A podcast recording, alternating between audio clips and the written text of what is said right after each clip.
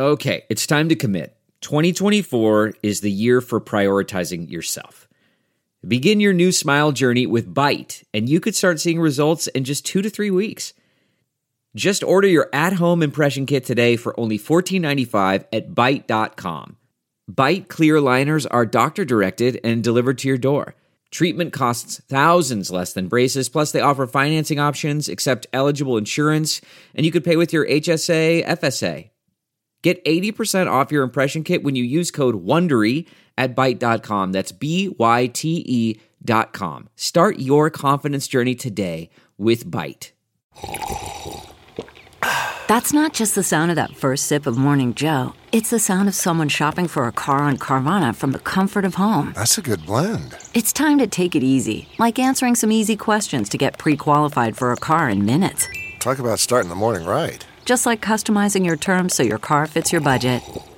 Mm-mm-mm. Visit Carvana.com or download the app to experience car shopping the way it should be convenient, comfortable. Ah. Delve into the shadows of the mind with Sleeping Dogs, a gripping murder mystery starring Academy Award winner Russell Crowe. Now available on digital. Crowe portrays an ex homicide detective unraveling a brutal murder he can't recall. Uncovering secrets from his past, he learns a chilling truth. It's best to let sleeping dogs lie. Visit sleepingdogsmovie.com slash Wondery to watch Sleeping Dogs, now on digital. That's sleepingdogsmovie.com slash Wondery. Welcome to episode 135 with my guest Christina Jasberg. I'm Paul Gilmartin. This is the Mental Illness Happy Hour, an hour or two of honesty about all the battles in our heads, from medically diagnosed conditions, past traumas, and sexual shame, to compulsive negative thinking. Uh, this show is not meant to be a substitute for professional mental counseling. It's not a doctor's office. It's more like a waiting room that doesn't suck. The website for this show is mentalpod.com. That's also the Twitter name you can follow me at. And uh, please go check out the website, join the forum, read some blogs by me, blogs by uh, other people. You can support the show by going there. Um, but uh, especially the forum. Oh, and take some surveys. There's about a dozen different surveys that you can take, and you can also see how other people responded to those surveys. And those of you familiar with the show know that those are a big part of me getting to know you and you getting to know each other. So, um, those of you that have done it, um, really, really appreciate it.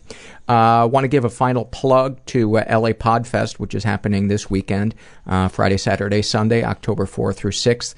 And I will be appearing on uh, live taping of uh, Marc Maron's WTF Friday night at 7 o'clock. And then I'm doing a live taping of this podcast on Sunday, October 6th at noon. And my guest is uh, Aisha Tyler.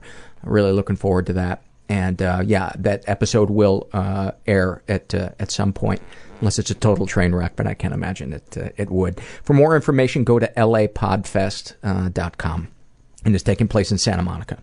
Um, what did I want to? Oh, I had to share this with you guys. I was playing. You, as, those of you that are regular listeners, know that uh, the litmus test for where I'm at emotionally and spiritually in my life is usually revealed when I'm playing sports. Um, and um, I play in uh, I play hockey a couple of nights a week, and uh, lately I've been really good with losing graciously. Uh, the two teams I'm playing on are struggling. Uh, I'm gonna even go further and say we suck.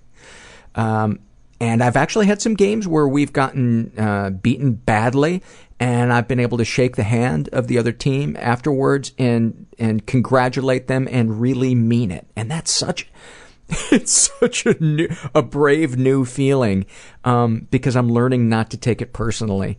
And but I have moments where it's it's hard and there's this team that we play that I don't I don't know if it's because they have a guy who is in the stands, and literally nobody is in the stands except this one guy for the other team, and he comes and he cheers him on.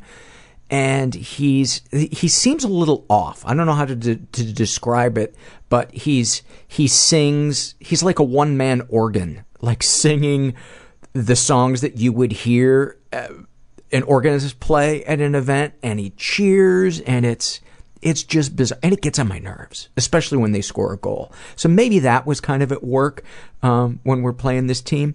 But uh, we were getting killed by them. And uh, and I start micromanaging, you know, telling people, you, you know, you do this, do that. And we're out on the ice and I played defense and one of the forwards wasn't rushing towards the guy on their team that had the puck, what we call forechecking. And, uh, I kept saying, go to him, go to him, go to him. Um, you know, try to force the guy to either pass or turn the puck over. And, and this guy on my team wasn't doing it and I could just feel the rage bubbling up in me. And um, there was a pause in the game. The ref blew the whistle, and I skated up to him. I said, "You got to go to that guy. You know, you got to forecheck him." And he said, he just looked me right, right in the eyes, and he said, "I love you."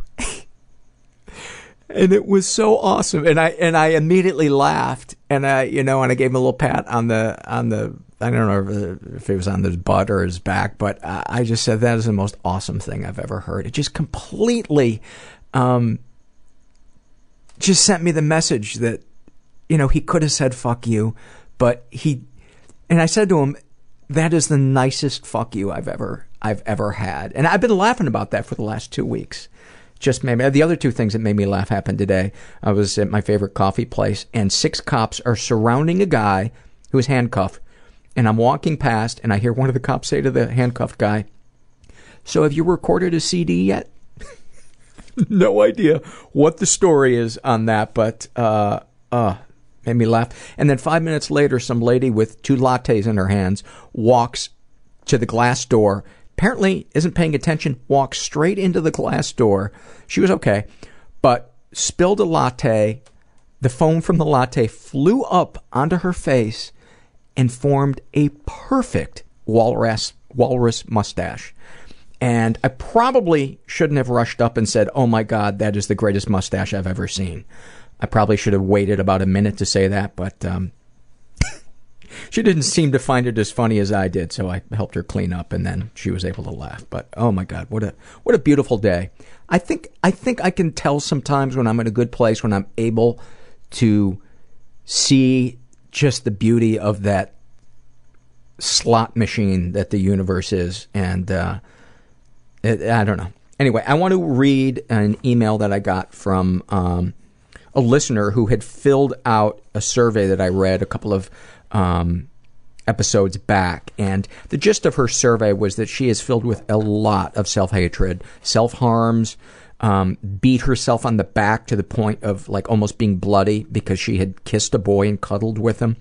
Um, or a guy. I mean, she's uh, she's an adult, and um, so she wrote me a letter uh, thanking me for uh, reading her survey, and uh, I thought her letter was really kind of beautiful and um, so I wanted to read it. Uh, she writes, and she calls herself Ang Marie, A-N-G uh, Marie. Uh, your non-judgmental attitude has helped me realize I am n- not dirty or terrible for it, for whatever feelings I have, and that I can cut myself some slack. I'm still not quite there, but I'm working on being more open with myself. Your encouragement to be honest with the therapist also helped me talk to her about my self-injury, which is a ridiculously difficult topic for me to broach. Now here comes the hard part. It is rather strange that things worked out the way they did, but I was listening to your podcast on Thursday, the day after I attempted suicide. I didn't call it suicide at first. All I wanted to do was sleep. Or that was what I told myself. It took three days in the hospital before I realized that when you take pills like that, you don't want to sleep. You want to die. That realization sucked, and I'm still dealing with the fallout.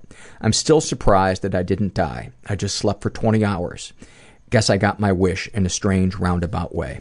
Uh, by the way, um, it's always okay to email me after stuff like that happens, but please don't put the burden on me by saying you're considering it. That is beyond, I know I said this last week, but that is beyond the scope of my abilities and my emotional um, makeup. Um, so please call a, a suicide hotline if uh, if you're if you're considering that.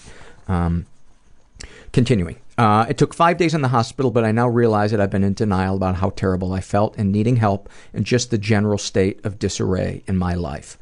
Um, I realize I have a support system around me that is more than willing to help, but I so desperately didn't want to be a burden that I forced them from my life and lied through my teeth every time they asked me how I was doing.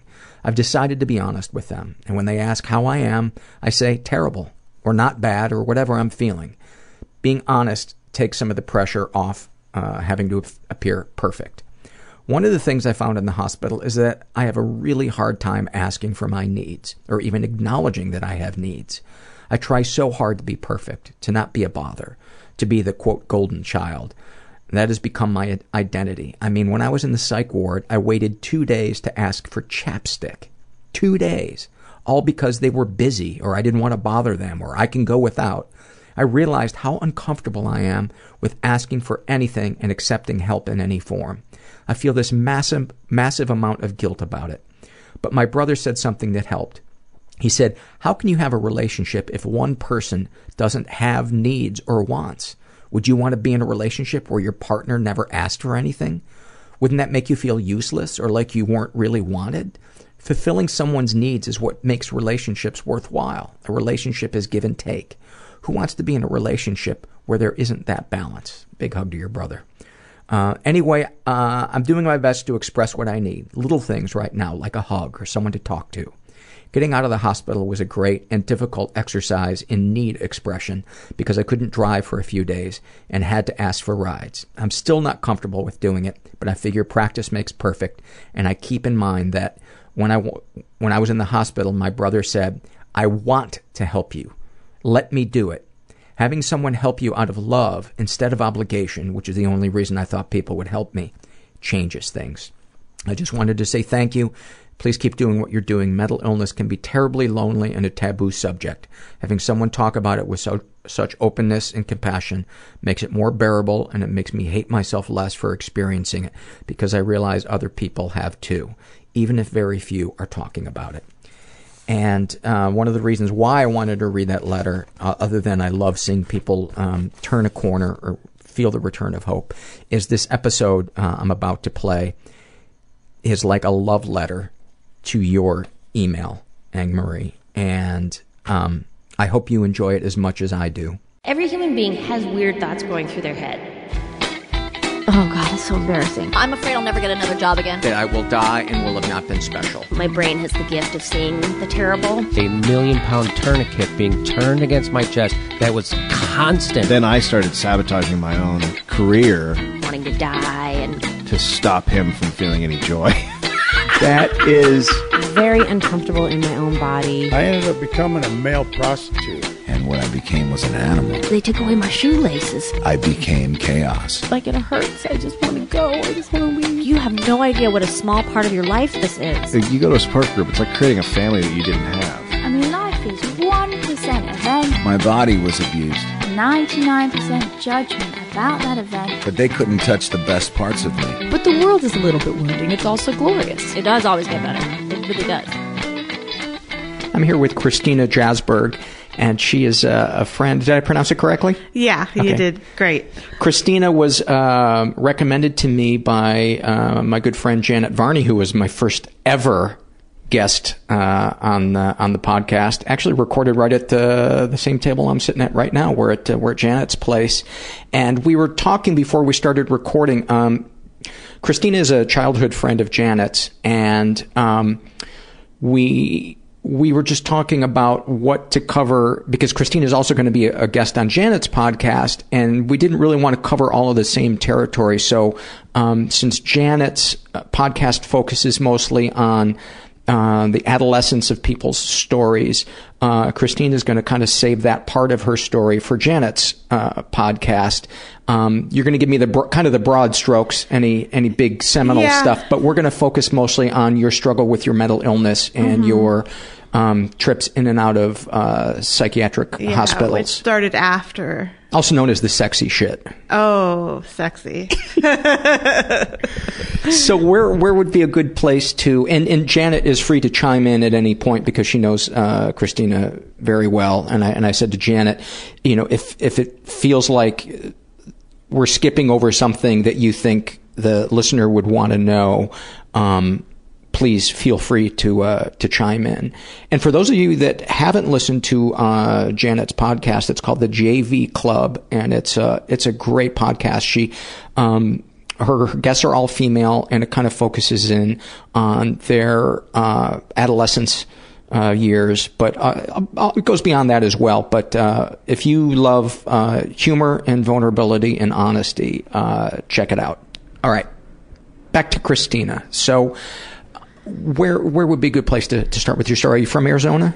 Yeah, um, basically, I've lived there most of my life, um, 30 years, and I'm from LA to start out with, but we moved um, when I was seven years old to Tucson, and um, things started out fine, you know. Um, but when I was in grade school, my dad became very sick with um, a mental illness, schizoaffective disorder, um, which is like schizophrenia um, with he had mostly the depressive depression part.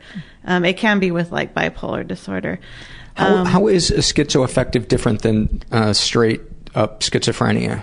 There's schizophrenia. I think has less emotion involved. Um, there's less le- of the emotional, where schizoaffective has the depression element or has the bipolar element to I it. see. So he had double whammy. And schizoaffective has uh, some psychotic components to Mhm. it, so where where they Yeah. kind of uh, hallucinate and Mhm. He paranoid. definitely had paranoia, um, delusions, and hallucinations, and it was really, you know, it was my norm. So I didn't really know anything. I knew stuff was different, but at the same time, I was so young that that's kind of what my household was. And it wasn't all the time he got on medication. He would get better for a while. And the medications back then had really bad side effects. And, um, you know, so was, I could definitely tell when he was, he was off. Um, uh, and and was your mom in the picture? yeah, my mom and dad have been married for over 40 years. Um, I'm very happy to say that because they've stuck th- with each other through some very hard times. And uh, I have a brother and a sister. Um, I'm the middle. And uh, yeah, so even through my dad's illness, even through mine, my mom has been a rock. And, and my dad too, you know. Um, give, give me just some highlights, kind of seminal moments uh, in your battle with your w- with your mental illness um, growing up, and then we'll get to the part where you started Okay. just seeking treatment and going into hospitals. Yeah. Um, happened really fast. I kind of was took the role of, um, you know, the perfect child. That's kind of the role I thought was best for me. Um, and it was sort of a survival type thing where my sister and brother re- rebelled a lot. So I got great grades and, you know, did all the things you're supposed to do. Um, and then at age 17, I started um, with bulimia and anorexia um, while I was still in high school the last year. And then um, after that, I went to the U of A. Um, And had, you, and had you been treated for anything uh, up to this point? Had you seen a therapist or a no, psychiatrist? Well, yeah, for the eating disorder when my mom found out, but prior to that, no. Like even with my dad's illness, we never went to family therapy or anything that I remember. Um, but Was it talked about? No, see, that's the thing. Did you know he was sick? that I knew he was sick. Um, that's the word my mom used. Dad's sick again, and I didn't really know what sick meant. I mean, really, no. That, and I don't know if my mom. I mean, back then it wasn't talked about at all, so it was sort of the family secret. Did know? you did you think that your dad was experiencing reality, or did you think your, your dad is broken from reality? I mean, where He was definitely broken from. Reality. And you even as a kid you recognized okay, there he's something's yeah, off. because um, he would think we were his students and things. You know, he was a teacher, and and he would he would be off where I knew inside of me that something was not right about what he was saying. You know, and it was really scary. It was some of the worst the worst times. I can't imagine. Yeah. I can't imagine. Um, but you know, I dealt with it how I could, and uh, it kind of bit me. I think back. Um, the perfectionism definitely um, with the eating disorder, and um, then after you know, I started to say I when I started college. I only made it three months in, and then I was just so depressed I couldn't get out of bed. You know, um, for three days, I remember it was three days and three nights. Couldn't get out of bed. Then I was just off the wall, couldn't sleep for three days. And then I um, took a razor and cut myself for the first time, and um, that was the first of many. Um, to get the rush of self cutting or to try to kill yourself? At that that first time was to stop everything. And so it was more of a suicidal gesture, I would say. Um, I did write out a note saying that I loved everybody.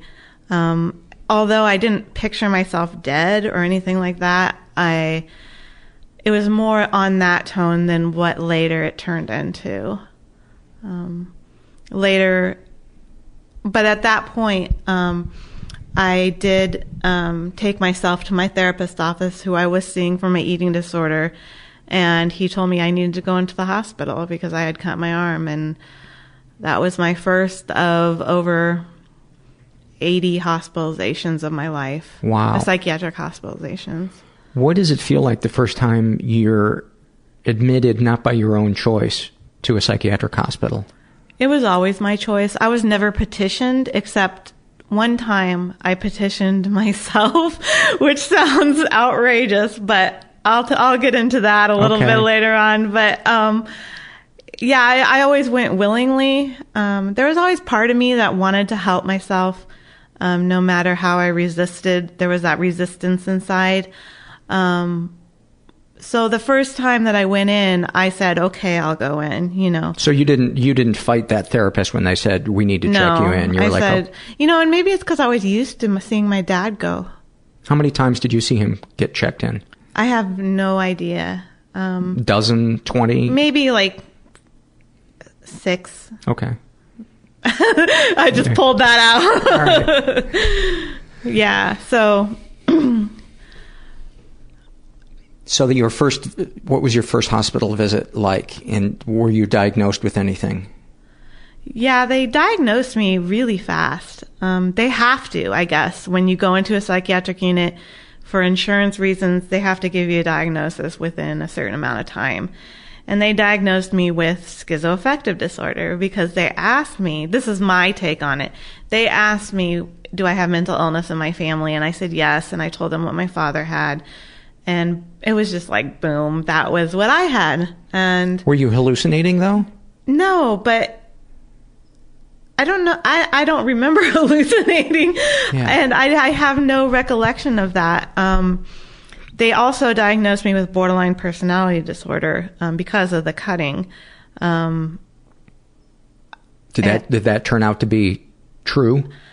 I think I had borderline um, traits, but you know, I really I don't define myself by any diagnosis. I mean, people will ask me. I mean, for the show purposes, yes, I will. Um, but you know, it's changed so many times. I can't even tell you. I mean, if you can imagine 80 plus hospitalizations I, I can't imagine. and then having a different doctor diagnose you every single time you go in. Do you at least get frequent flyer miles? Well, I should. I should be going around the world with those 80, 80 plus visits. Yeah. So actually, I was what they call a frequent flyer. Really? yeah, because I was in so much. They knew who I was.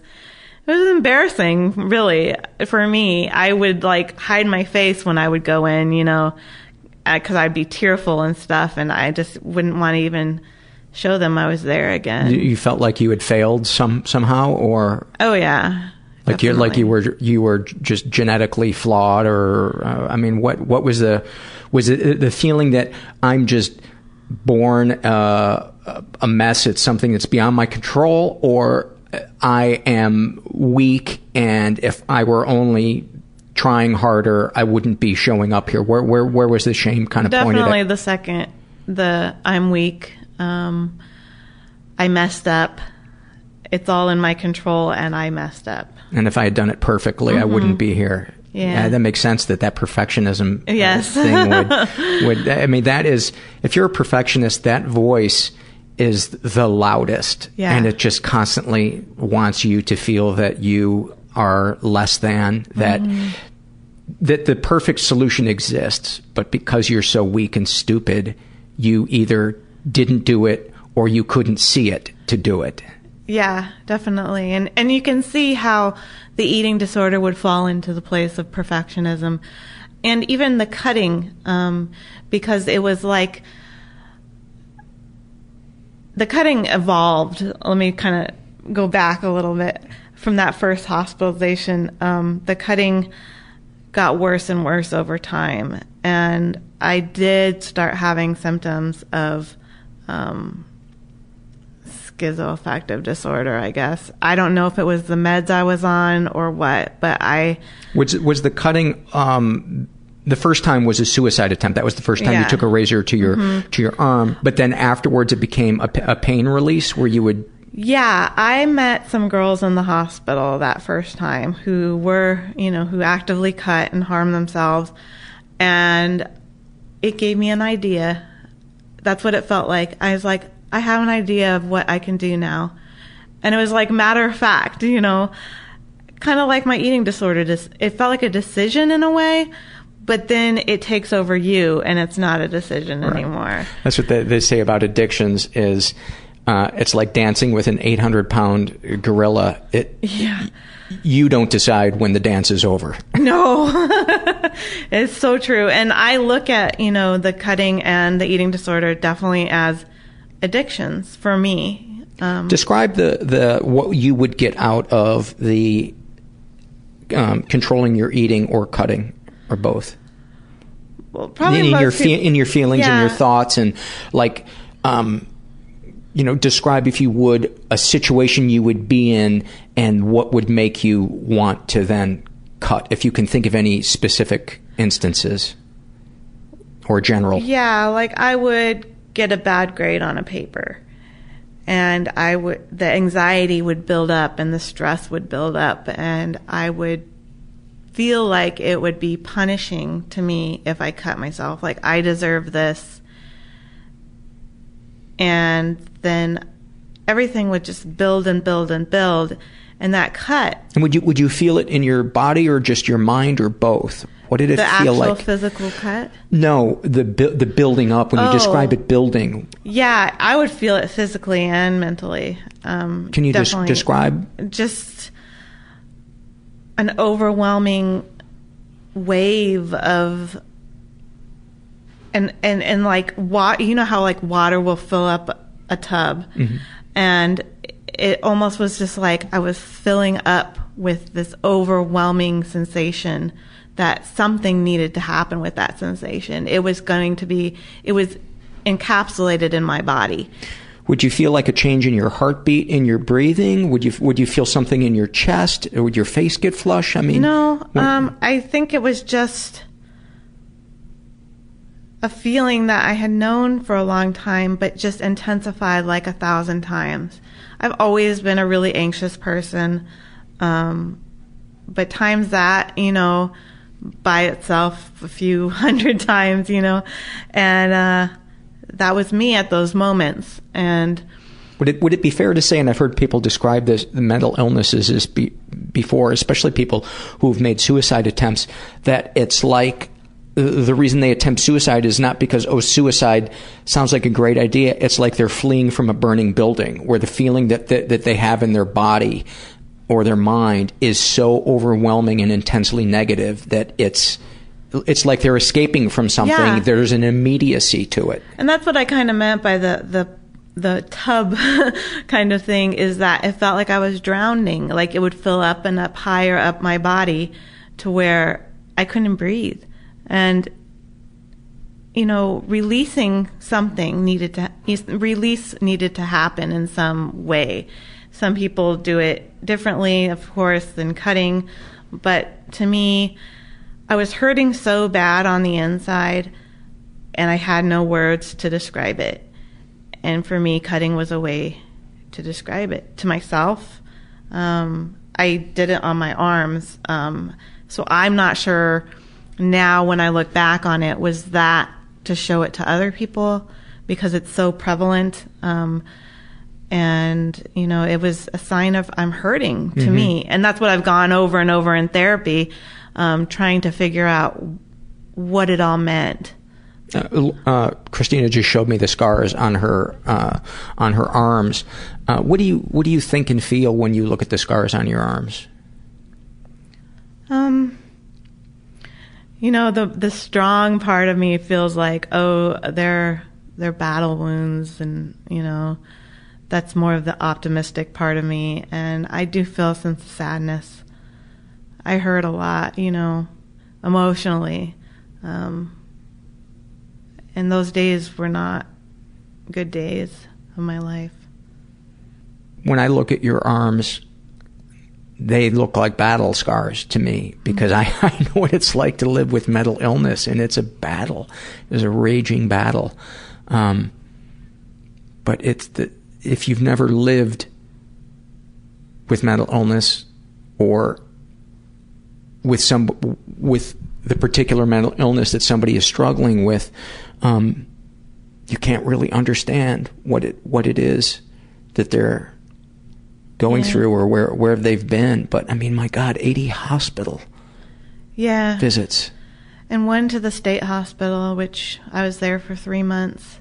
That's the one I put myself into um, because I was in and out for cutting mostly. I was in and out of the hospital so much every month. About um, I was back in again for about four days. Then they release you. You're on new meds. You're trying to get used to those new meds. You think you can do it. You get out there. The world was just too much for me. It too stimulating, too evil. Um, it felt like it was out to get me. Can you can you be more specific? Were there certain things that were especially triggering uh, to you? Yeah, people, um, loud noises, um, surprise. Like I always feared getting kidnapped. Um, I actually believed, and kind of still do to this day, that I was kidnapped when I was little. And even though we have no proof, I have this memory that plays in my head that I was kidnapped when I was little. So through my adult years, I had really bad memories of that.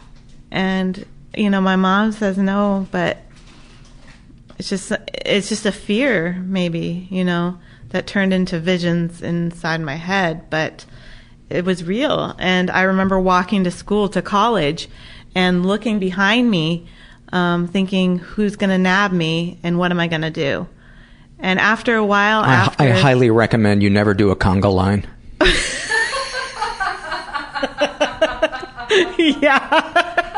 I'll keep that in mind. That's a good point. uh, You're you're starting to say in, in school. yeah, in school, um, you know, cars would drive by, and if there were like, especially men, um, I would be very leery, and I didn't want to be surprised about anything. I wanted to know what was going to happen, and you know, you can link that back to my dad's illness. Um, it was often like a very negative surprise when he would get sick. Maybe surprise isn't the right word, but jolt to my system. Yeah, I mean, my God, uh, when I when I imagine what it would be like, you know, just an average parent who is emotionally volatile, but living in reality can be terrifying to a mm-hmm. kid. But to, to then have a, a a parent who has broken from reality, so there's nothing that Yeah. is off the table. Anything is possible. Any terror or horror or that that has to be it was confusing because with his medication, he was so he was he's the sweetest man, and without it, he was someone I didn't know. Why would he stop taking it like everybody else does because they think they're better?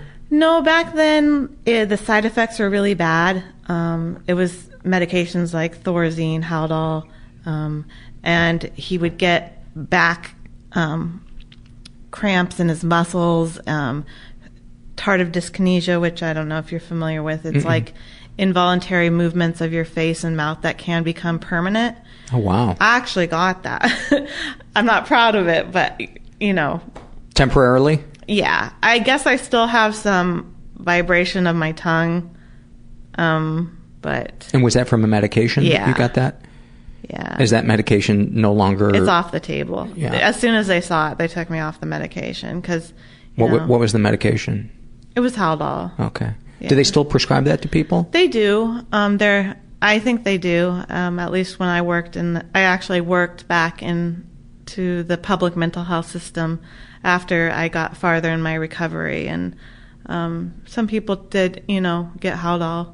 But I think they're very careful to monitor. They have you do these certain things like stick out your tongue and uh, close your eyes, and they do these different weird tests to try to get to see if you have it. But um, yeah, so I did get that when I was in the state hospital. They put me on, I was on 12 different medications. That just I, I don't I don't get that. I don't get how isn't there a diminishing return on prescribing that many medications to somebody?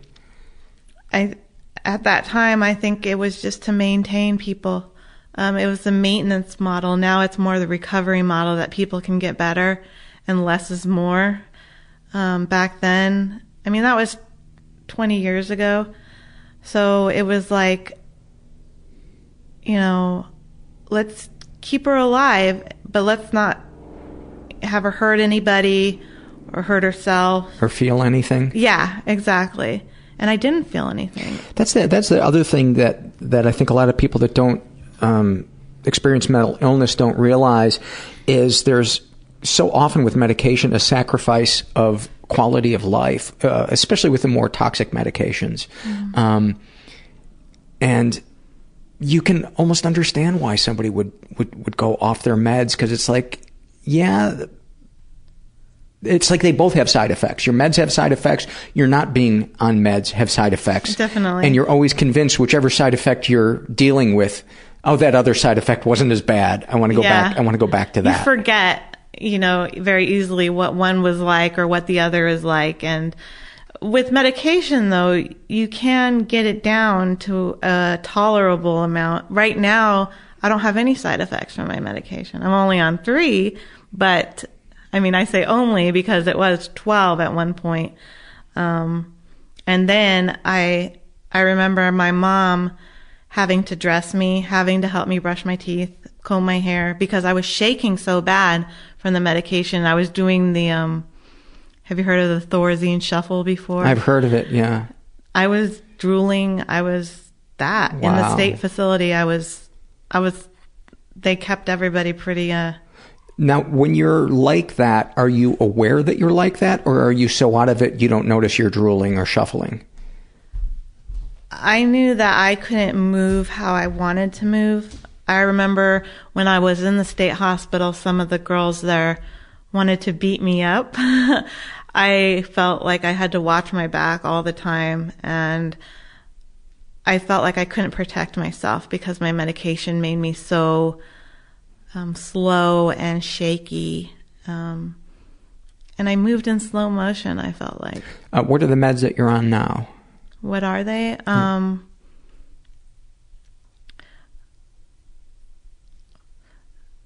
I, I'm on. Um, I forget too sometimes when people ask me. I've been You on so many different ones. Sometimes I'm like, oh, uh, uh. yeah, that's how I am right now. Yeah, that's okay. You know, but what I have to say about medications is that good to remember that they work differently for everybody. And I know probably everybody with a mental illness has heard that from their doctors, but it's true. Like I even like not maybe this is like a, a subconscious thing that I'm doing right now because I'm kind of hesitant to even mention what I'm on because I don't want someone to say, Oh, "Oh, I want to try that." Okay. Do you know what I mean? Yeah, yeah. But I, I thought it was- seriously can't remember right now. Oh, but okay. I, I'm just saying maybe there's a reason for that. Okay, But then, then it's do, you- not, do you understand important. what I'm saying? Absolutely. Yeah, because I've had a lot of um, people come to me, parents especially, who want to know what I'm taking, and because they would hope that it would work for their loved one, and it so varies with biology and all that Yeah. that it's really hard to to know what's going to help one person can help another, and what combination too. Mhm. It's very tricky. I don't know. Oh, I I don't want to be a psychiatrist because yeah, it's pretty it's- tricky. There's so much. There's there's yeah. It's not like diagnosing a liver or a heart. It's the brain is so Yeah. incredibly complicated. Um, what are some seminal moments in your hospitalizations that kind of stick out, or um, things in your you know post eighteen year? Mm-hmm. Well, the one that comes to my mind first is when I was restrained for the first time. Um, was that in your first visit, or how many? No. Which visit was it? I don't remember. It was in my somewhere in my later twenties. Um, I had found a piece of metal in the hospital, and I had already had stitches on my arm from a prior cutting, and that was why I was in the hospital. And I took the piece of metal and I I gouged out those stitches, and they restrained me, and I felt like a beast. I Why did you want to take the stitches out? why I I just really just wanted to cut myself again, and Okay. that was the easiest way. I see. Um, and as soon as you know they, I don't know, I, I don't know. Um, they saw that and they took me to the back room, you know, where, um, Could you understand why they were doing that in the moment, though? yeah, I was mad though, because I wanted to do what I wanted to do. It was like a kid, you know. I really regressed in those years. Yeah, I, I really did. Yeah, because it strikes me as there. How could the adult in you not understand why they would need to do that? I guess because there was no adult in me. I got sick at age 17. That's pretty young. Yeah. And you don't, I didn't really, because how sick I was, I didn't really progress as a normal adult would or a normal 20 year old would going to college, having, you know, learning from different things. I was in hospitals the whole time. And it was just like, how could I progress? And my dear friends, including Janet, um, would always tell me, you know, I would, I would tell them that I felt like I was not as, I don't know, they had a life, you know, and, and I missed that. And they said, well, you're getting life education. You're getting, because they were going on and, and some of our friends have families and, and things like that. And, and I always wanted to get a degree. That was always one of the big things. And they're saying, you know, you're getting life education. That's more than, that's more valuable. Um, I didn't get it then, but now that I've kind of come out of it, or that I have come out of it, I, I see it now. It's like a blur. It really is. Those 15 years, um, like a dream. Bad dream. but yeah. What do you feel like you've taken from it that you can sometimes go, well, I got I got that from Empathy. That's the first thing that pops into my head. For yourself used and it- others? Yeah, and I've used it to its full capacity now. Um, that uh, well, I'm just reaching out with it. Um, I have a better understanding, I think, of the human condition. Um, like you said, one of those moments that you might that I remember pivotal moments, not only just being restrained.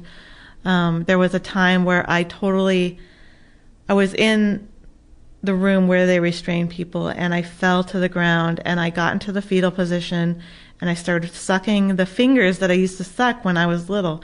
And I was watching myself do this because I had a lot of issues with dissociation. So I was watching myself on the ground like a little baby just sobbing and sobbing and sobbing. And the staff was trying to get in there to get me, probably to help me. And every time I saw a shadow come over me, I would scream bloody murder. So they couldn't even approach me. And then one of the doctors crawled in and it just, she crawled in and she took me by the hand and I let her. You know, that was the only person that I let near me was someone who was down at my level, at a kid's level. You know, I, I don't know. I it was like I, I had totally regressed, and that's how I feel about a lot of my years. Is that not to that extreme? I mean, that was a one night deal, um, but there was a lot of, you know, growth that didn't happen. Thank you for sharing that. That that that's so um, that's so heavy. Yeah. That's so heavy. I mean, and God bless that doctor for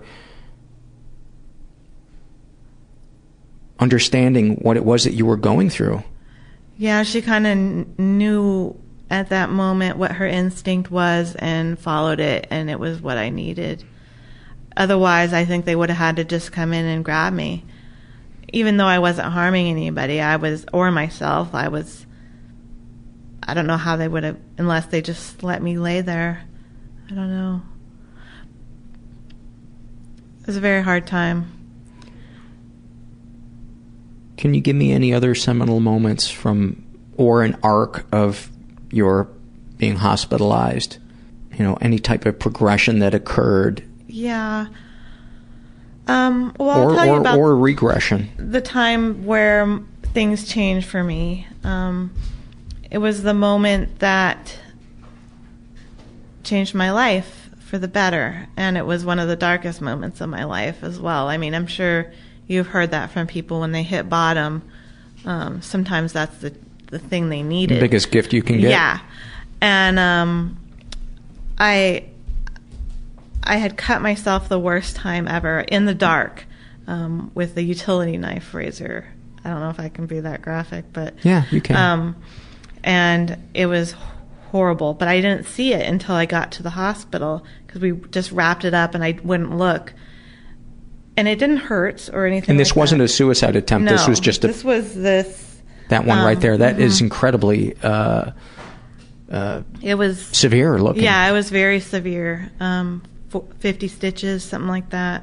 Um, just to describe to the And and and was it just a single pass? Yes. Just pushing down as hard as you can, and that was enough of a release to get what you would wanted in that Mhm. moment. and that was Did the sight was the sight of the blood part of the release, or just the feeling of the razor going? just the feeling of the razor and um, just the release of of what it did, like the blood. I guess I didn't see the blood, but maybe the feeling. It's hard to know. Um, but I remember just going in with all my might, and it wasn't a suicide attempt. Obviously, you know. Yeah. Um, Did you damage the muscles? that's the thing is that when I got into the ER, they kept having me do finger and hand tests, movement tests. And I did almost cut the muscle in my arm and lose the use of my left arm. Um, but I didn't. And for the first time, I was scared. And I had never been scared before about my cutting. Um, I never thought I could accidentally die from it. Um, but at that moment in the hospital, I said to my mom, please find me a place I can go to get help. And she, she did. Um, she found a hospital in Chicago that was one of a kind at its time. Um, that helps people who self-injure, and that's all they do. And I went there for a month. What was the name? Can you say the Um, name of the Safe place? Alternatives. hmm And uh, I went there for a month all by myself. this little girl in a grown-up's body, but uh, I worked and worked and worked. We had like I don't know eight hours of therapy a day. It was awesome. it was. It was just everything you would want an experience to be. That's therapeutic. And it had art therapy and role playing and you know private sessions and. But the thing was, is when I went there, I was determined to stop, and that was 2001, and I haven't cut myself since. Wow. And I haven't engaged in my eating disorder. Wow. Yeah. It That's amazing. My life. So, uh, and you, so you haven't had to be hospitalized since then. I have, but not for those things. Okay. Just Um, j- for meds stopping working and you feeling like, or or Um, I wasn't sure at that point. I probably hadn't found the right meds yet for the depression and for um, the the other things that were going on with my head. I kind of had a lot of double whammies going on, um, but that was the end of the cutting, and that was the end of the eating disorder because I consider and still do the eating disorder as self harm. You know, it's self harm. So when I went, I pledged to myself that I would stop it all, and I did. And what do you is are there things that you have to draw on to keep that from being an option or was just the obsession to do that removed It's only felt like an option maybe a couple of times since. At first, it was real tender, you know, like it was very easy to see falling back into, and I knew I had to stay on top of things. But now, you know, however many years later 12, 12 years later, I don't think about it um, hardly ever. Maybe once in the last year or two that, hmm, maybe I should cut, you know, kind of fleeting thought. But how other many, than that, how many times do you think you've you've cut Oh, um, or how many scars do you think you have on your on your body uh, hard to say. At first, they were very superficial, so I wouldn't have the scars. But I've probably cut over a hundred times. But and was it always your arms would you cut on different parts of your body I'd cut on, you know, my legs sometimes or uh, my stomach. I did, um, but mostly on my arms. would there be a different feeling based on what part of your body you were cutting on or was it always just kind of the same feeling and didn't really matter where you were cutting Um, I don't think it mattered because I didn't feel anything in the first place. You know, I didn't. I didn't feel anything. you wouldn't feel pain No, really that's why it is as severe as it is. Is because I didn't feel any pain. oh my god i had no idea i Yeah. thought the pain was the No, like the rush It never hurt, ever. oh my god i had People no always idea ask me, you know, how could you do that to yourself? And because it didn't hurt. I was so numb. Maybe that's how I did feel, you know, maybe doing it brought feeling to me in the aftermath. Um, it would hurt later then and you would feel yeah, something later when I would have stitches and stuff, it would sore and so how long typically from the cut to you feeling a physical sensation would it be oh my gosh. Um, seconds minutes hours days probably minutes. yeah Mm-hmm.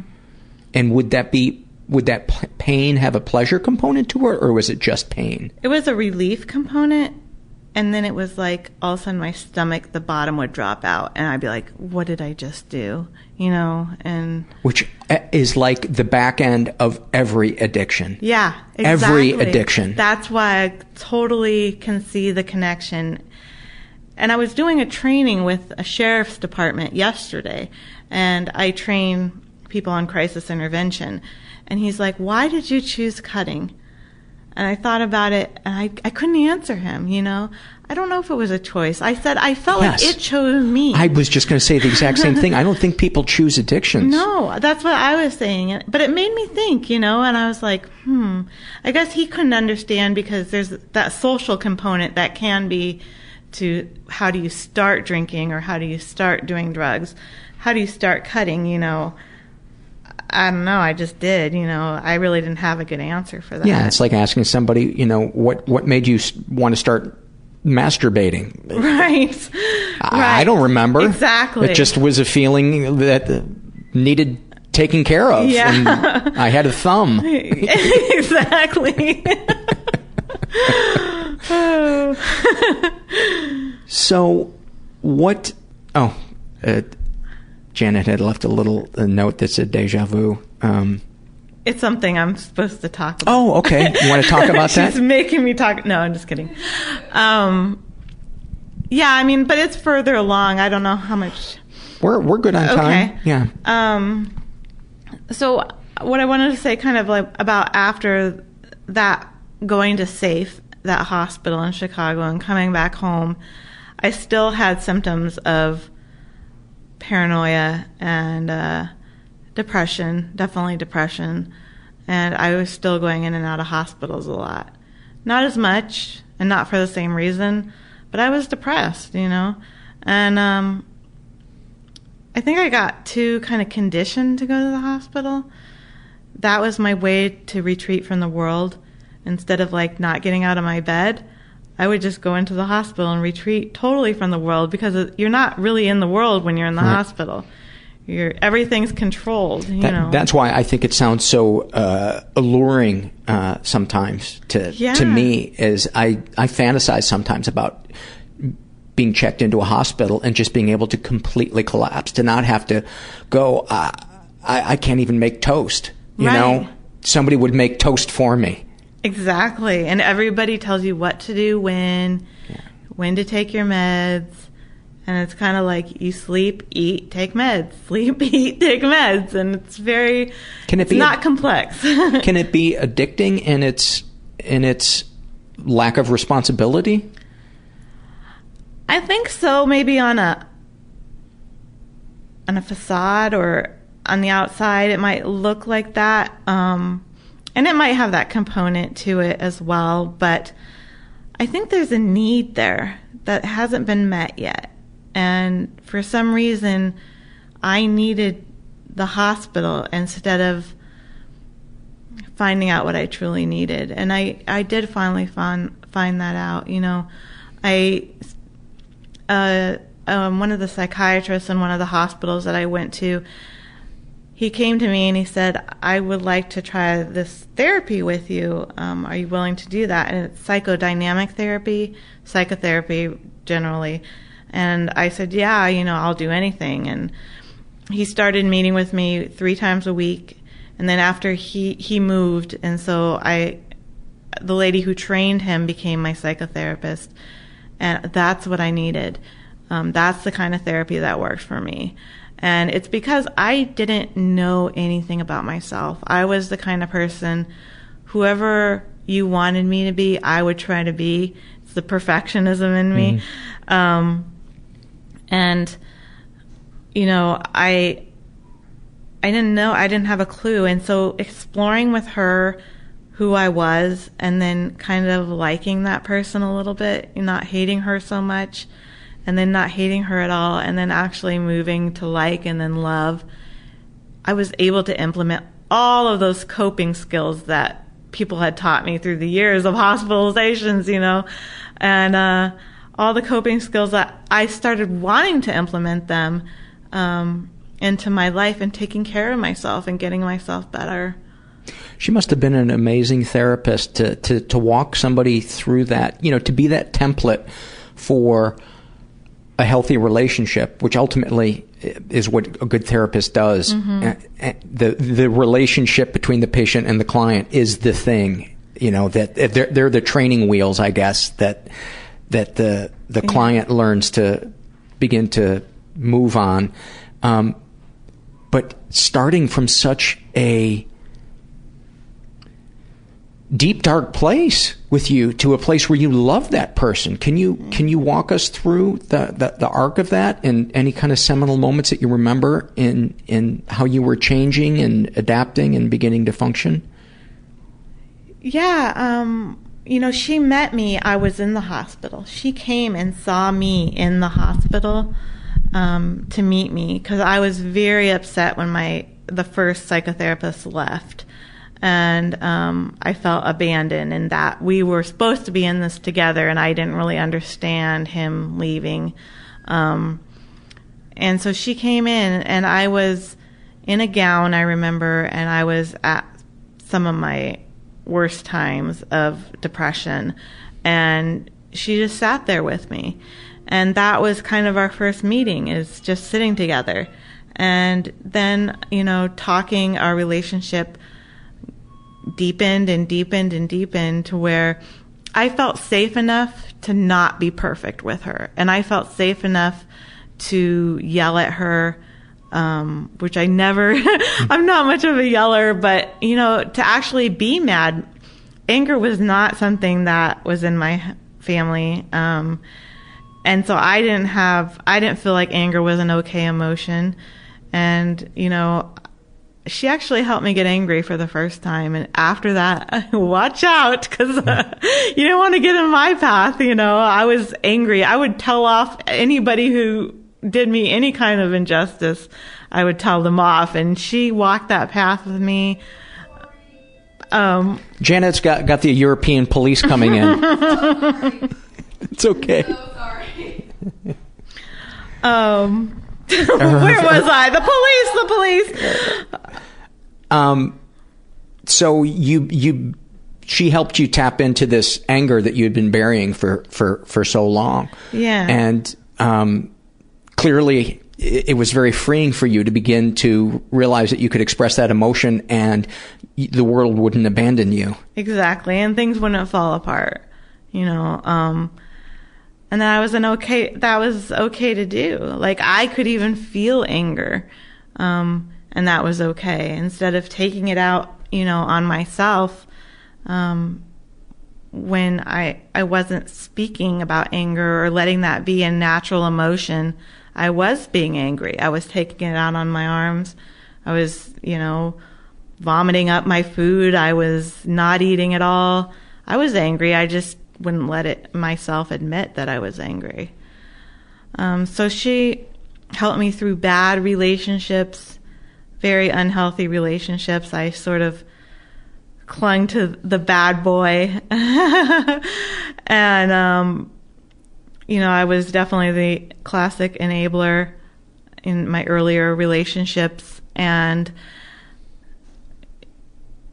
she helped me get the confidence enough to move out of my house, my parents' house. I lived there till I was 28 years old. Um, and she helped me get the confidence to apply for my first job, which was in my 30s, which was really hard to do. I was on Social Security disability for a long time. Um, and then I started working back in the field, um, the public mental health field, where I received services from doing peer to peer type counseling. And um, that was a pivotal moment, definitely. Describe what that pivotal moment felt like emotionally, intellectually. Well, when I I was actually asked to apply for the position and I I just I couldn't believe that I was asked to do anything, you know. I had started some public speaking training about recovery. I started learning more about recovery. But when I actually turned in that application and stuff, I was scared out of my mind. but at the same time, there was this excitement that, wow, I was actually going to do something with my life. It was never an option before. It wasn't something I thought about or let myself think about that I could have a future. Um, well, I would imagine that they, once you began to recover and progressed and began to express emotions in an adult way, and you had that template of that relationship with your therapist so you could function in the real world as an adult, who is a better candidate for peer to peer than mm. you? It's like you have the greatest job resume in the world.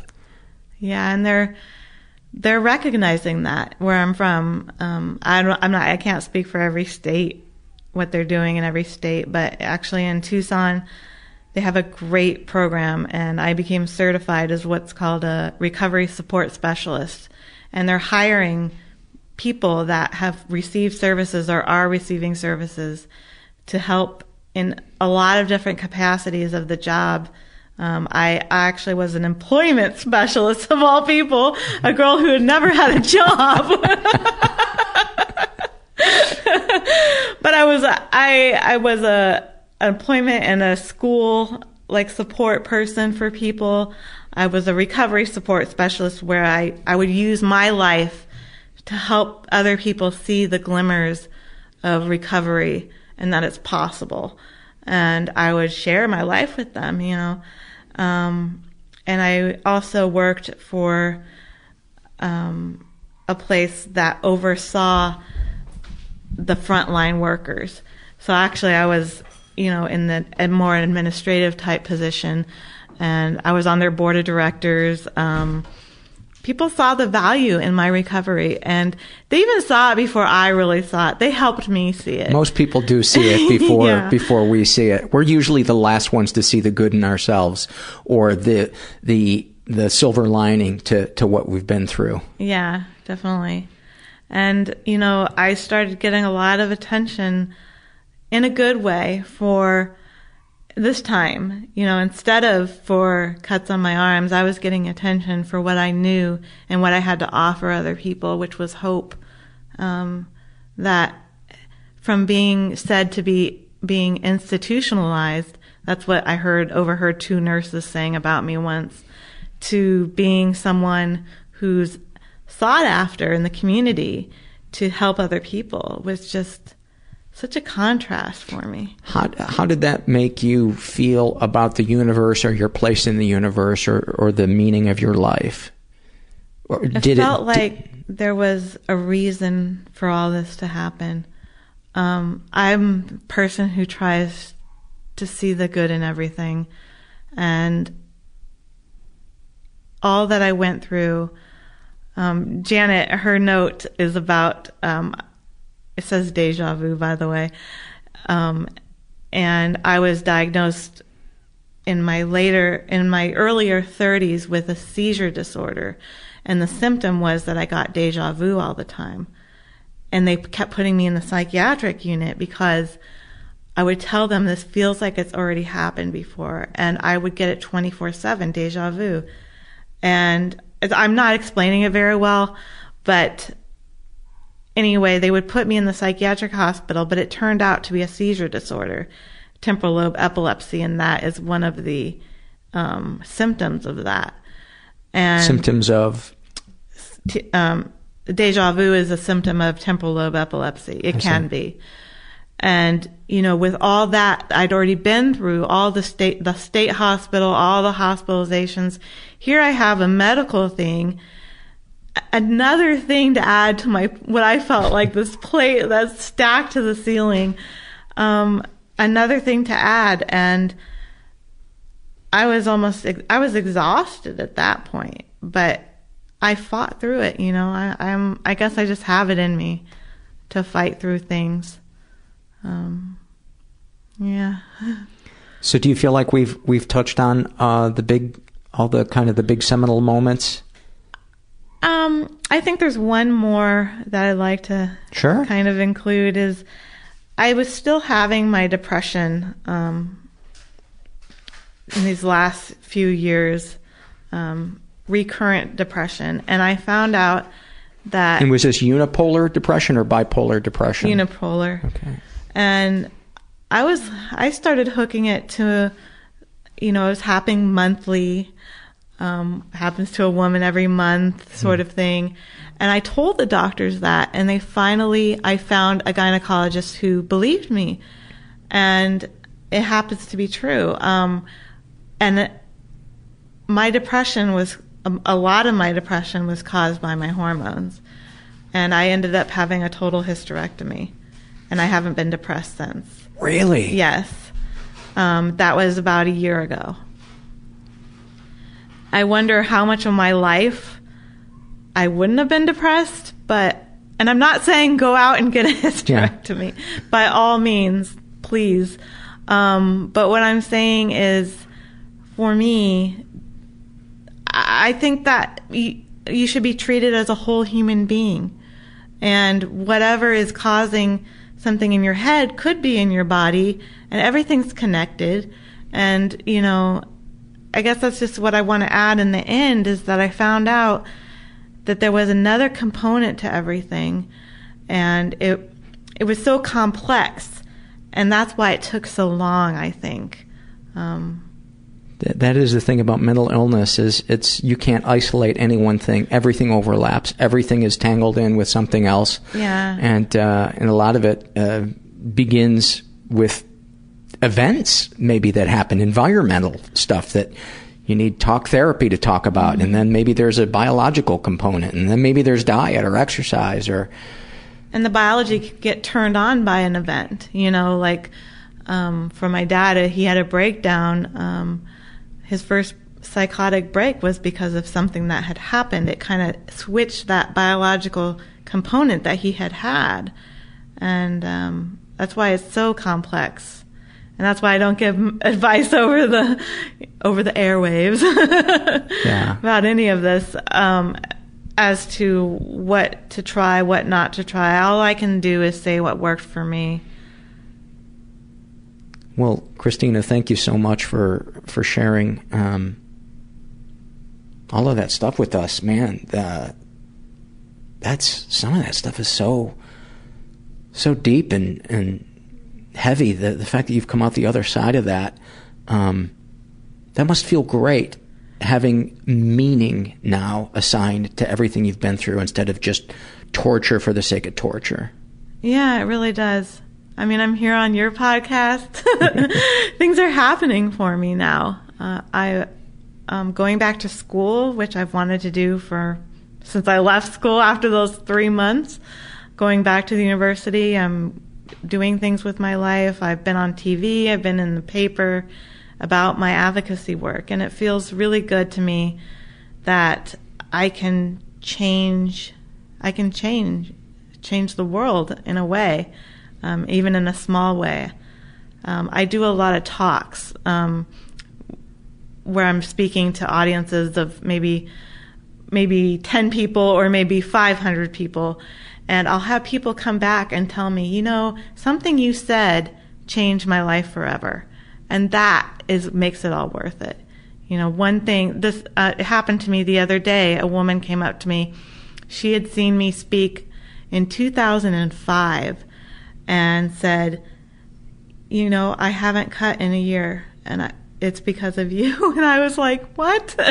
you know, uh, it just blows me away. I mean, I don't think it's all because of me, but something I said made sense to her. So, yeah, sometimes we can be that spark that somebody then t- believes that that they are worth working on also. Mm-hmm. And, and, that's they, what. Uh, I was just gonna say, and they, you know, they want to give us all the credit, um, and it's, it's, it's not. They're the ones that that went ahead and did the work. Right, and I think that's why this podcast, I have to say, is so awesome because you're having people with an array of experiences come on and say what worked for them, what didn't work for them, how their life was, how it is now, and it gives people hope. You got to hold the hope for people sometimes.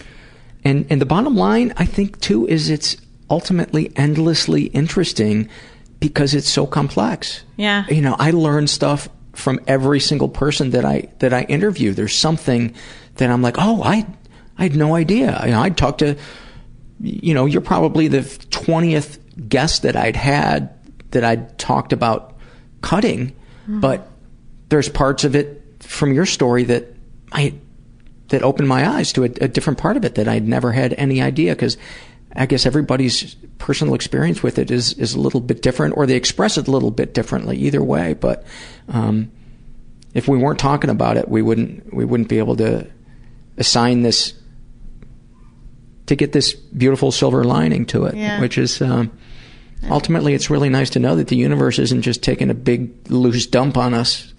you know? Yeah, and um, I mean, and it's it's also combating the stigma, which is huge, but it's getting smaller. I feel it is. It is. In fact, that we can talk about this right now. We're we're complete strangers, yeah. but we're not anymore because we can share, you know, what we've been through. Yeah.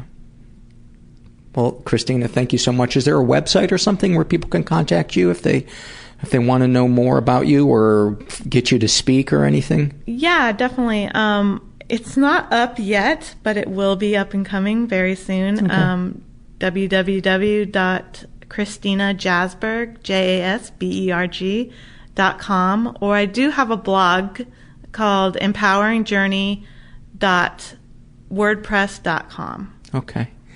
Well, uh, Christina, and uh, I, I, just want to thank you so much and, and thank Janet for. Uh, for arranging for, for us to get together and, uh, and talk about all this stuff. Definitely. Yeah, thank, thank you. you. so much. Truly, one of the most inspiring uh, stories I've I've heard um, in ten years of recovery and uh, the two and a half years of doing this this podcast. Many thanks to uh, to Christina.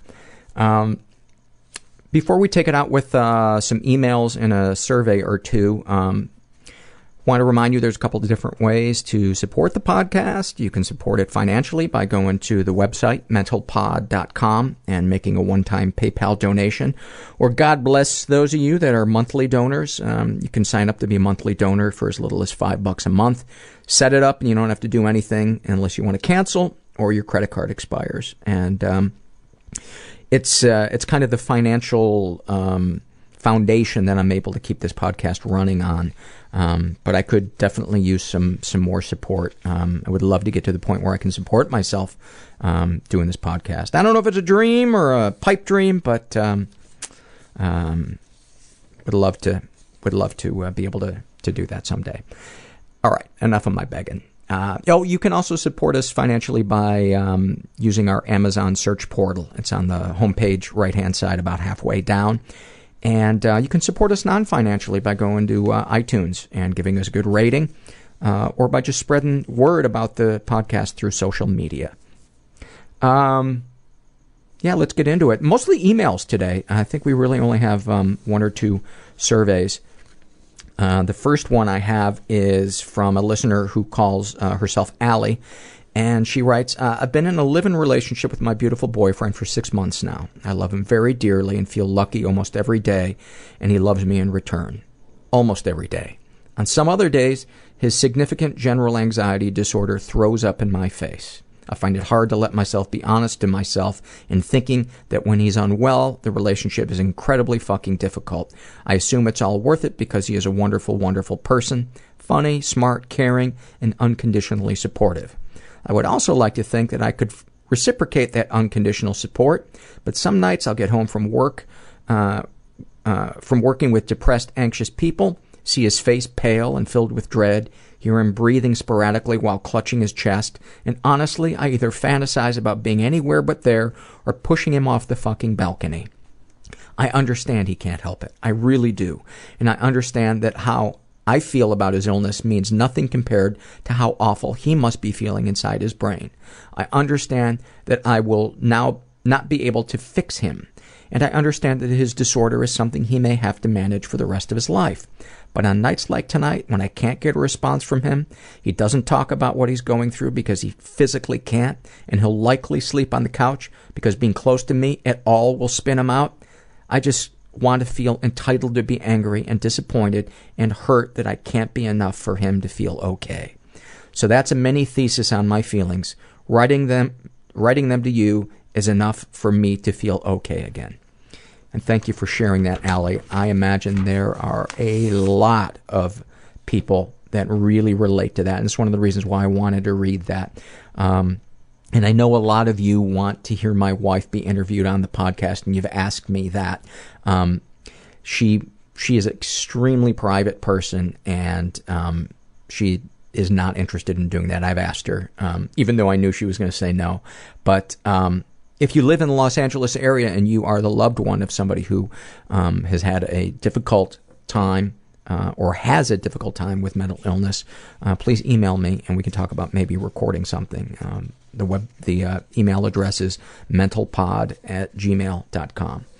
Um, and the other shout out I want to give too is to parents of kids that have mental illness. I know a lot of times we, I wouldn't say shit on parents, but you know, we make that link between childhood trauma, neglect, needs not being met, and mental illness. And while that is the case, there are also parents out there that are awesome and loving, and they just have a kid that was born with something that is a fucking nightmare to, to, to deal with, and you don't get um, the compassion that you deserve. And in fact, you get probably the opposite because people leap to judgments and think, oh, you must be the reason why this kid is acting up and um, et cetera, et cetera. So I just want to send a, a hug to those of you because I've gotten some emails from from those of you and read some of them on this show, and I can't imagine how difficult and draining and emotionally alone you must feel. Um, so, sending you some love.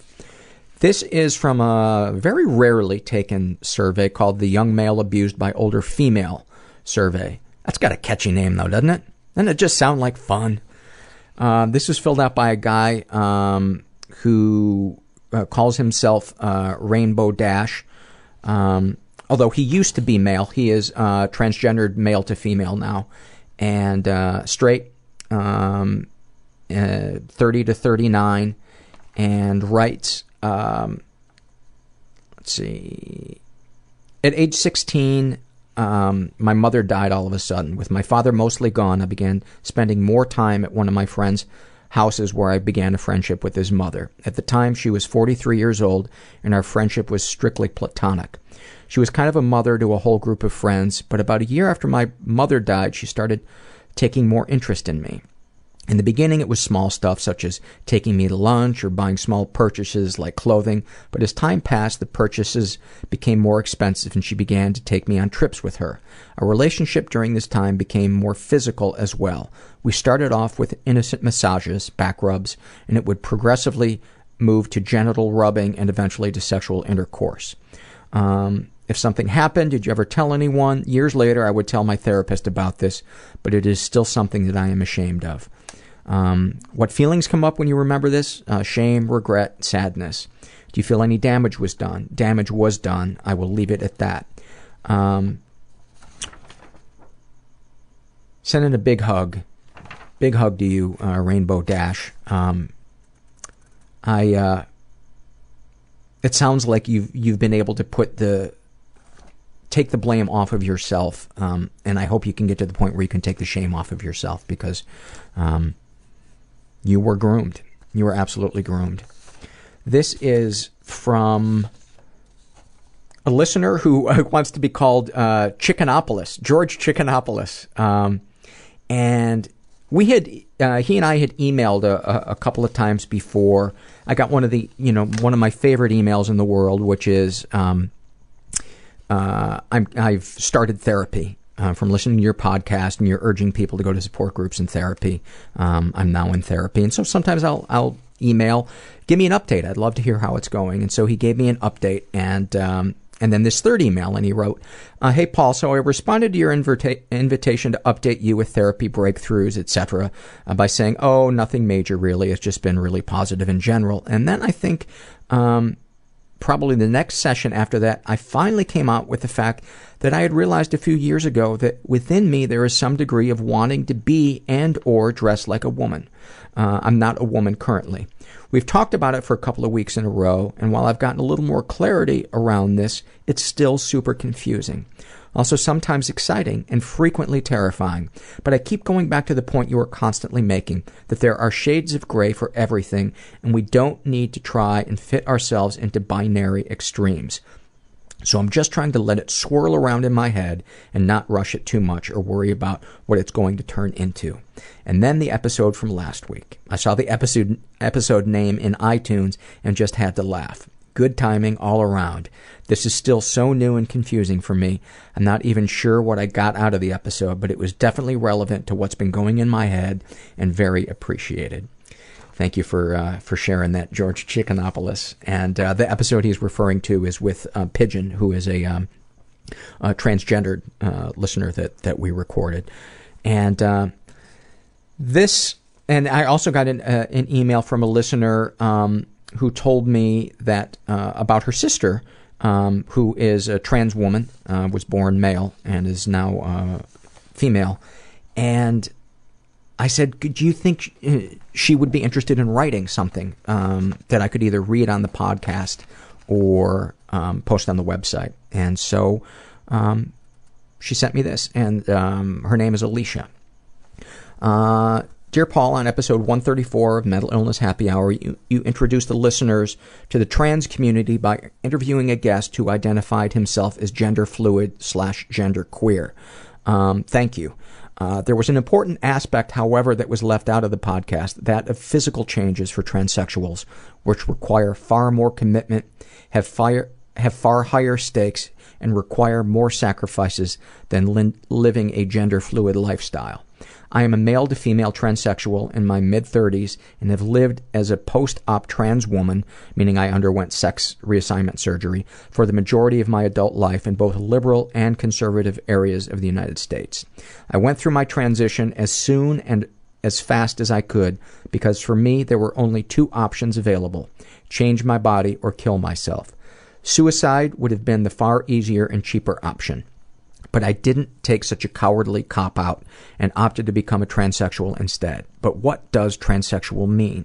By my and many others' opinions, a person's status of transsexual means that they have an identity in their minds different than that of the body in which they were born and have made physical changes to their bodies to attain congruence between their mental and physical identities.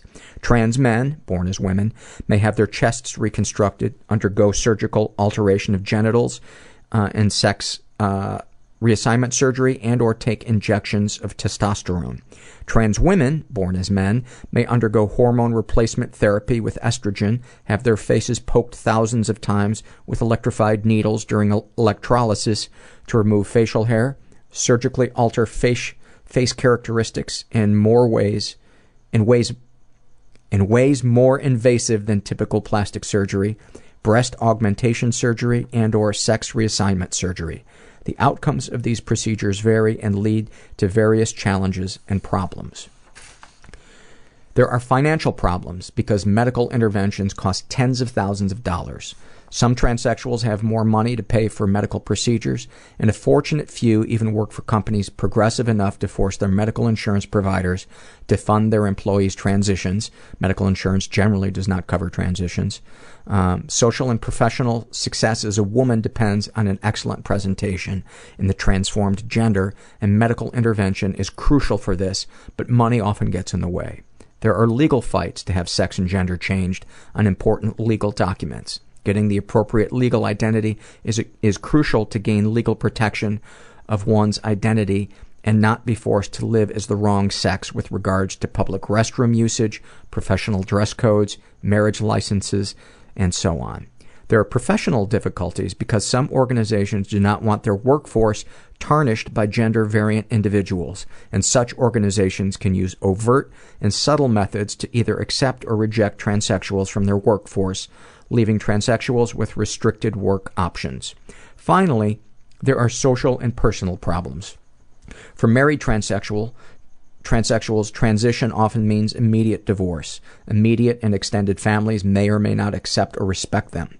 And transsexuals often have to accept the fact that they reach a limit to modifications for their body and therefore hit a wall in their acceptance as man for trans men or woman for trans women. Can transsexuals live in a state of gender fluidity? Yes. Some embrace an androgynous and fluid lifestyle out of choice because they pass perfectly as their desired sex. Some are forced to accept a gender fluid lifestyle because they cannot pass effectively as their transformed sex. As a member of the transsexual community, I wanted to bring physical action back into the dialogue and highlight the sacrifices that transsexuals must make in order to live a life of psychological peace or as close as they can get to it. Thanks for reading this, and thanks for doing the podcast. If you have any questions, let me know. Um, and if you guys have any questions, I'd be happy to f- forward them to uh, Alicia. And I got to say, I love that we are getting the dialogue um, on this podcast going about this because uh, I got to say, I walked into this podcast not even knowing that the term shemale was offensive.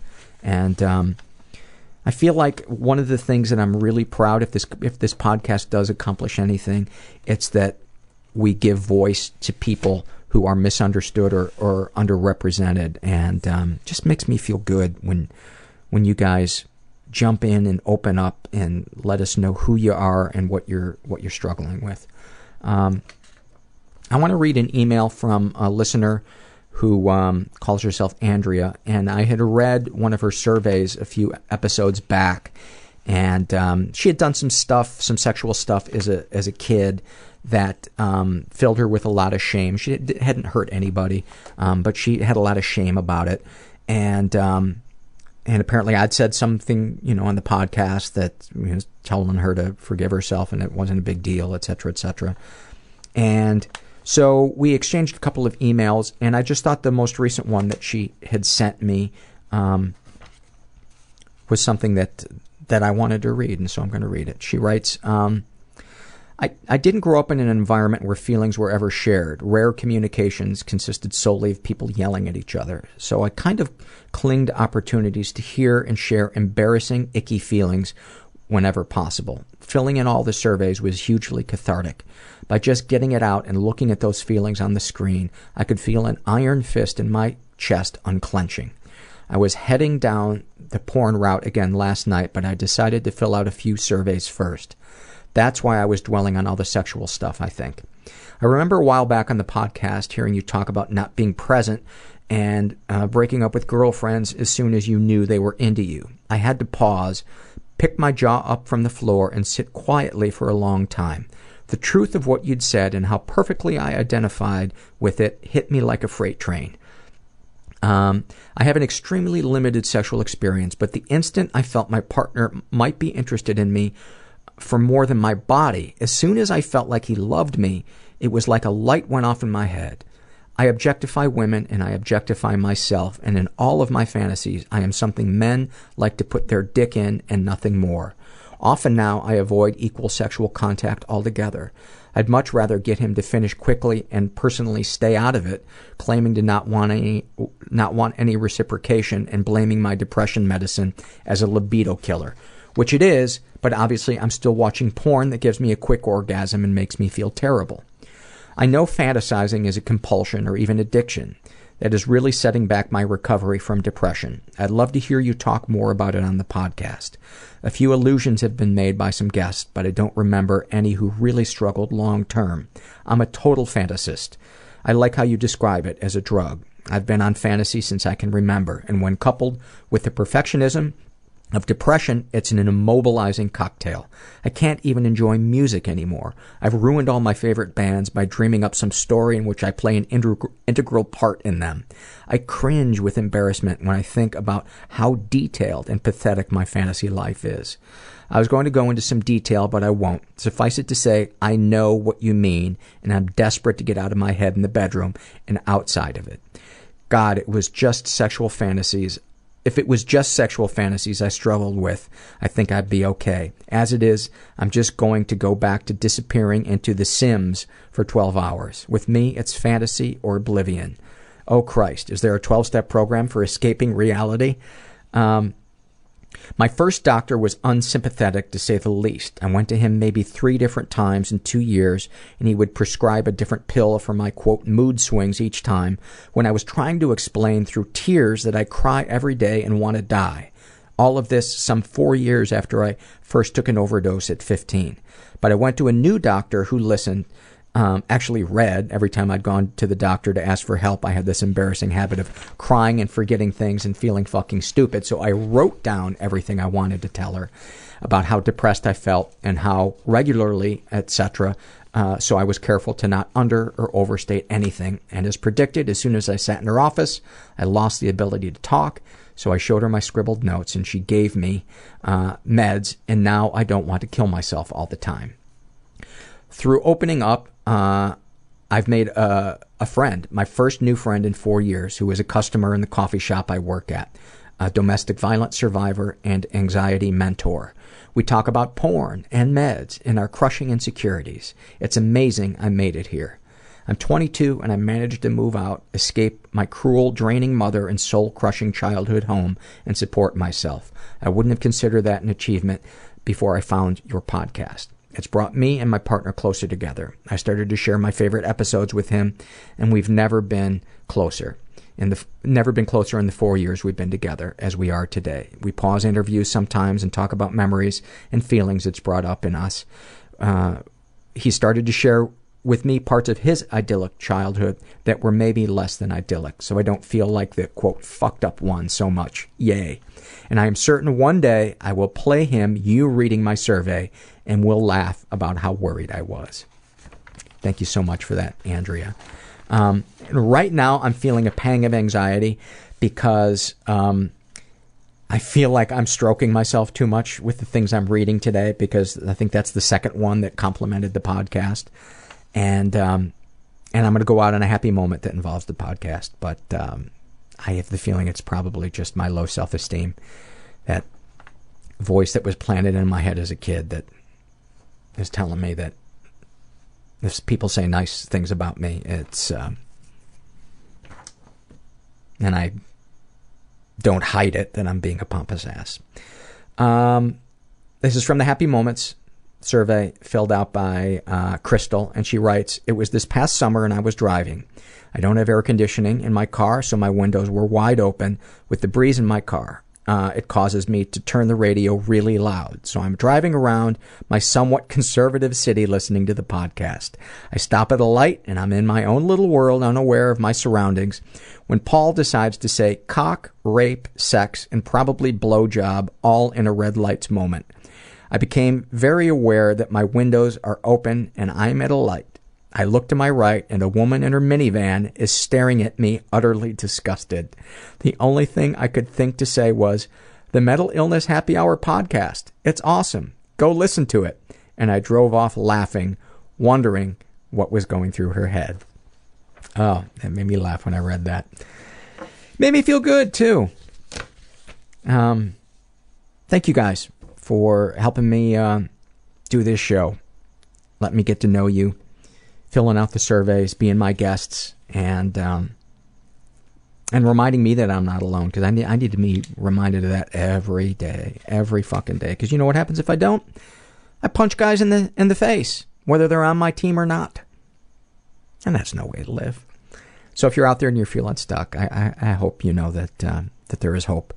You just got to get out of your comfort zone and ask for help because um, mental illness and addiction and all of this uh, other stuff, it's it's bigger. It's bigger than than uh, than what we can handle on our own. Um, and we need somebody to talk to. At least I do. That's why I started it. You're not alone. Thanks for listening. Everybody I know is bizarrely beautifully Everybody I know is bizarrely beautifully fucked up in some weird way. Bizarrely beautifully fucked up in some weird way.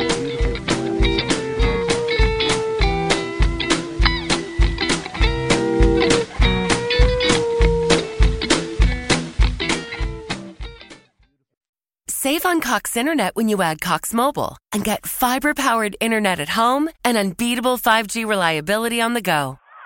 So whether you're playing a game at home, yes, cool, or attending one live, you can do more without spending more. Learn how to save at cox.com slash internet. Cox Internet is connected to the premises via coaxial cable. Cox Mobile runs on the network with unbeatable 5G reliability as measured by Ookla LLC in the U.S. to H2023. Results may vary, not an endorsement. Other restrictions apply.